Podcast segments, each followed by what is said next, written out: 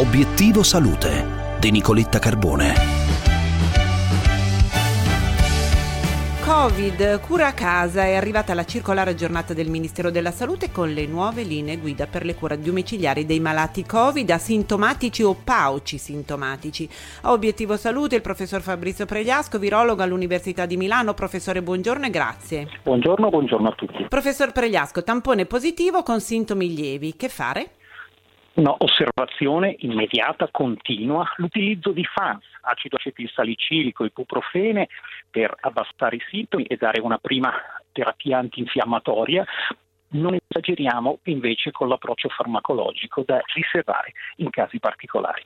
Cortisone, per chi e quando? Cosa dice la circolare? Cortisone è importante utilizzarlo solo quando la situazione comincia a peggiorare, la saturazione si abbassa e si arriva a quella tempesta citochimica in quarta quinta giornata. L'utilizzo iniziale invece è stato ribadito inopportuno per eventi avversi superiori a quelli dei vantaggi. Antibiotici, eparina, idrossiclorochina. La circolare fa chiarezza, professor Pregliasco idrossiclorochina no, antibiotici solo su prescrizione medica il sospetto di sovrainfezione batterica, l'eparina solo nei soggetti allettati per il rischio trombotico oppure in fasi successive in una situazione più impegnata. Per i supplementi vitaminici, mi riferisco alla vitamina D, eh, lattoferrina e quercitina, quali sono le indicazioni di questo nuovo aggiornamento? Ad oggi si dice che non ci sono evidenze che ne indicano l'uso, quindi direi non utilizziamole perché davvero non hanno una dimostrazione ad oggi di efficacia clinica. Viene invece raccomandato l'utilizzo del saturimetro. Professor Perigliasco, qual è la soglia di sicurezza della saturazione?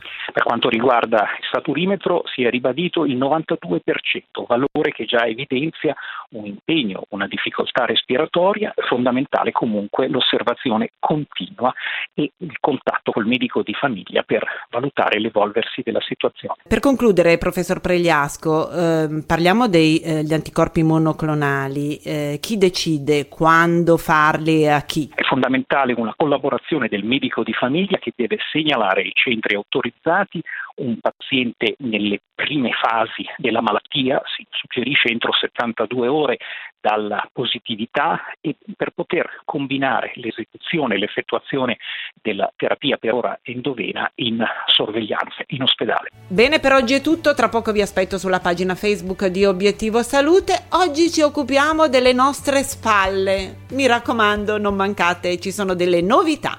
Buona giornata, vi aspetto, un saluto da Nicoletta.